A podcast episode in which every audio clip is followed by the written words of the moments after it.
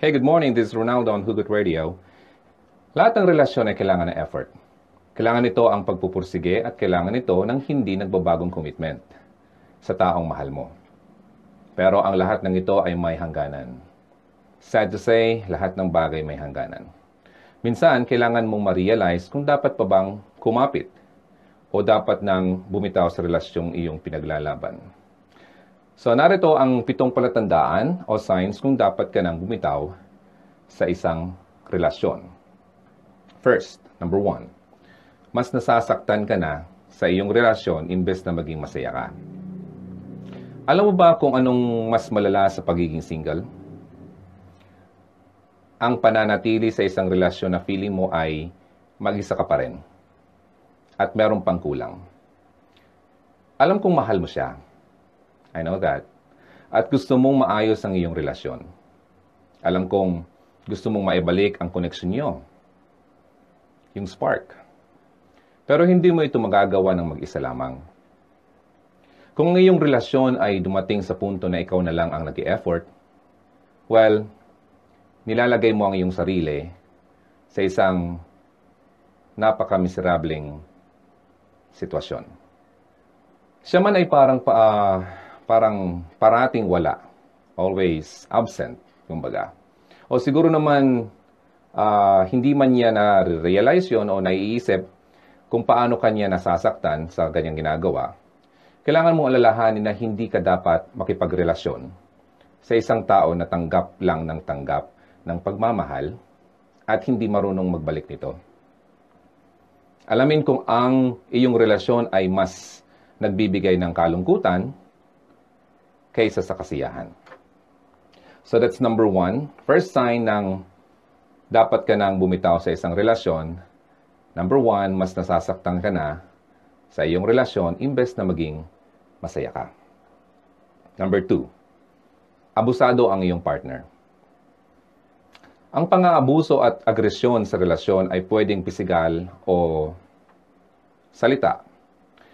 Eh, pwedeng physical or in words. Ano man itong pang ano man klaseng pang-aabuso ito, malinaw itong bala na ikaw ay nakikisama sa maling tao. At ikaw ay nasa maling relasyon. Okay? Ang pinakamahalaga sa lahat na dapat maintindihan, kapag nagsimula na ang pang-aabuso sa iyong relasyon, wala na niyang atrasan. Tuloy-tuloy na yan. Hindi lang ito basta pagkakamali. Hindi siya titigil na gawin ulit yon. Makita mo sa karamihan ng relasyon at ang pang-aabusong ito ay pataas ng pataas. Bibigyan ka nito ng pakiramdam na mababang pagtingin sa iyong sarili demoralized ang tawag dyan. Demoralized ka. At pakiramdam mo ay hindi ka naligtas. Kung ang iyong partner ay binibigyan ka ng takot, kahit na sa mga maliliit na bagay, kung hindi ka sigurado kung anong klasing reaksyon meron siya sa karamihan na sitwasyon na mangyayari sa inyo, at kung pakiramdam mo ay palagi ka nalang binamanipula na gawin ang gusto niya Nako, oras na para mag-isip-isip ka. Napakaikli ng buhay. Life is too short. Para sayangin sa ganitong tao. Kung hindi ka niya kayang irespeto, at hindi ka kayang irespeto ng partner mo, kung hindi man lang niya ma-appreciate ang mga ginagawa mo at kung hindi ka niya ganun kamahal para tratuhin ng tama, mas mabuti pang mabuhay ng mag-isa nang wala siya. Okay? So that's number two, abusado ang iyong partner. Number three, masyadong possessive ang partner mo. Maraming ganyan. At may kilala akong ganyan. Normal naman uh, na maging possessive. Paminsan-minsan, ng kaunti, ang minamahal mo. Pero kung ang pagiging possessive ang pagiging possessive niya ay nagmamanipulate na sa'yo, may problema siya. Okay? Pwede itong humantong sa pang-aabuso. Pwedeng against sa physical or pwedeng sa salita. Maraming klaseng pang-aabuso or Could be, yeah, physical, sexual, ganun. At kapag pumasok na ang karahasan sa buhay mo, ang iyong possessive na partner ay magkokontrol ng iyong buhay. Nagsisimula ito sa pagpapaalam niya sa iyo kung gaano kanya kamahal, alam mo, mahal na mahal kita, at kung gaano siya nagmamalasakit sa iyo, diyan nagsisimula yan. Kasabay ng may kaunting selos. Uh, pinapakita niya na mahal ka niya, he cares for you or she cares for you, pero may kaakay, kaakibat na pagsiselos. Diyan yan nagsisimula. Pagkatapos ay nag express na siya ng desire na gusto kanyang makasama ng mas marami pang oras. Uuwi ka na ba? Ang oras, ano, hindi pa naman na uwi ka na kagad. Parang ganun. Sana naman, marami pa tayong oras magkasama. Mamaya nang gawin mo. Dito ka na muna. Mga ganun. ba? Diba? So, at gusto niyang makuha ang buo mong atensyon. So, gusto niyang laging ganon. At bago mo pa mapansin, okay, nag-control or nakontrol na niya ang buhay mo. Kinukulit ka at nagtatanong parati kung saan ka pupunta o saan ka pumunta at sino ang makasama mo. Saan ka pumunta? Sino makasama mo? Ha? Parang ganon. Lagi na lang ganon. Laging may pagdududa. Okay? nagiging sobrang siloso ang taong ka-partner mo. Kahit wala naman rason o at dinidistorbo niya ang you know, social life mo. Ang iyong trabaho at ang iyong family life. You know, ang ganitong klasing pagka-possessive ay masama at, you know, nakakapag-manipulate yan ng buhay.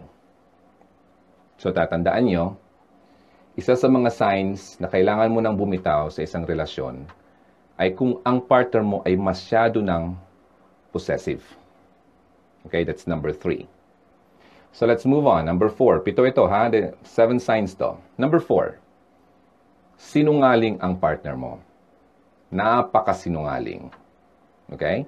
Ang pagiging honest at totoo sa iyong partner ay isa sa mahalagang kailangan sa isang o sa kahit anong relasyon naman. Honesty.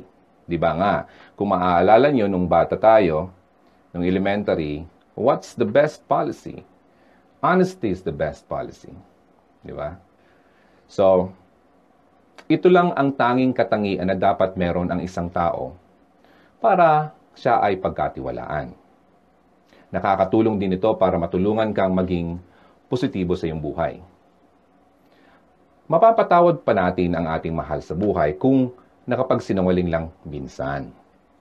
Pero kung ugali na niya ang pagsisinungaling sa iyo, kung palagi na lang may tinatago sa iyo at palaging iniiba ang totoo, hindi mo mapipigilang magduda kung ang feelings at commitment niya para sa iyo ay isa ring kasinungalingan. Hmm. Nakakapangbuntong hininga, di ba? Kapag parati mong pinagdududahan ang mga sinasabi ng partner mo, malinaw na ang inyong relasyon ay hindi ideal. Okay? That's number four. Isa sa mga signs ay kung ang partner mo ay napakasinungaling. Lagi-lagi lang na nagsisinungaling. Number five, may addiction ang iyong partner. Addicted. Baka matokhang yan. okay. Addiction sa anumang bagay. Maraming klaseng addiction. Okay? Addiction sa anumang bagay ay nagbabago ng ugali ng tao. Kaya hindi nakakagulat kapag nagbago ang iyong partner. Dati okay pa siya nung simula kayong magkakilala, napakaganda ng iyong pagsasama. Ngunit nung nagkaroon siya ng addiction, pinasukan siya ng uh, kung anumang klaseng addiction sa pag-inom, sa droga. Iyon, yung mga common na addiction natin. Nagbabago ang tao dyan. Ang addict ay kayang gawing miserable ang buhay mo dahil sa kanilang pagiging possessive o pagiging sinungaling sa bagay na kanilang kina aadikan. Siyempre, hindi naman nila basta sa iyo aaminin na meron silang kinahumalingan na addiction sa kanilang buhay. Okay? So in that way, magiging miserable ang buhay mo. Gaano mo man kamahal ang partner mo, o gaano man siya kamangha-mangha sa iyo bago siya naging addict, ang isang addict po ay hindi mapagkakatiwalaan. Hindi maaas, maaasahan at uh, taong hindi magbibigay sa iyo ng kasiyahan. Siyempre, kailangan tulungan pa rin ang partner. Di ba? Of course, mahal mo yung tao at uh, you care for that person. Kailangan mong tulungan para makarecover mula sa kanyang adiksyon. At bigyan siya ng second chance na ayusin ang buhay niya. Pero, kung ang partner mo ay tumatanggi sa tulong mo at ayaw niyang magbago, yan po ay kailangan ng magbitaw sa inyong relasyon. Kailangan mo ng umbabante sa iyong buhay. Okay? Ang taong ayaw tulungan ang kanyang sarili, kahit anong gawin mo, kahit humilata ka ba dyan at magmakaawa, wala pong mangyayari yan. Only that person can help himself. Or, yeah, parang ganon. And in fact, kung ganon ang mangyari, I believe it's better to just pray for that person because uh, there's a saying na only God can change a man's heart. You can never change a man's heart. We can't see what's inside uh, a person's heart. We can't even tell what the, the person is thinking. Di ba? Only God can see our, you know, thoughts. So, the only, the best thing to do is for us to pray for that person. Ayun. So, number five, may addiction ng partner mo. Dalawa na lang. Number six, paulit-ulit kang niloloko ng partner mo. Actually, parang um, halos parehas din naman to ng sinungaling ang partner mo. Nanluloko ang tao sa maraming dahilan. Kailangan tumingin ka sa mas malaking picture. Kailangan maunawan mo ang tao at bakit, kung bakit niya iyo nagawa at kung may kapatawaran nga ba ang kanyang ginawa. So, tatandaan, ang mga taong nanluloko minsan o nagsisinungaling, may dahilan yan. So, kailangan mong tingnan muna ang uh, yung context. I mean, kung bakit nga nagawa niya yon. At kung ito ay may kapatawaran, then of course you have to forgive the person. Okay? And we always have to forgive naman, di ba? Pero di ibig sabihin na you forgive and you you continue. Di ba? So you can just uh, stay away, parang ganon. Uh, save yourself from uh, further damage. Pero kung ang partner mo, paulit-ulit ang kanyang panduloko sa iyo, wala man lang hiya na niloloko ka na niya o guilt na nararamdaman sa sarili niya, kailangan na talagang bumitaw sa relasyon na yan. Maawa ka naman sa sarili mo. Okay? That's number six. Paulit-ulit kang niloloko ng partner mo. And the last, number seven, The seventh sign kung dapat na bumitaw sa relasyon ay masakit to. Napakasakit, Kuya Eddie. Parang kanta lang yan. Hindi ka na mahal ng partner mo. Ouch. Parang sinampal ng isang kalderong galing sa kalan. Kung ang pakiramdam mo na ang iyong partner ay nananatili lang sa iyo for the sake na you know, sa relasyon, just for the sake of that relationship. Kapag ginagamit ka lang niya at binabaliwala at kapag hindi siya talaga nagpakita ng commitment sa iyo, kailangan mo nang tumigil na pilitin siyang mahalin ka. You don't have to beg, okay? Kasi ang isang tao kapag nagmahal, binibigay yan. Um, hindi yan hinihingi. Okay? At mararamdaman mo naman yon. So, ito ang mga palatandaan. Tatandaan, uulitin ko. From top. Hindi ko na pa lalawakin itong number 7 kasi napaka straight to the point. Kapag hindi ka na mahal, then you have to stop. Yun lang yun. So let's, uh, to recap this. Number one, one of the signs uh, na kailangan mo nang bumitaw sa relasyon ay mas nasasaktan ka na sa iyong relasyon imbes na maging masaya ka. Number two, abusado ang iyong partner. Number three, masyadong possessive ang partner mo. Number four, sinungaling ang partner mo. Number five, may addiction ang partner mo. Number six, paulit-ulit kang niloloko ng partner mo. Okay? Sorry na. Then the following month or so, nandiyan na naman ulit. Lulukoyin ka na naman.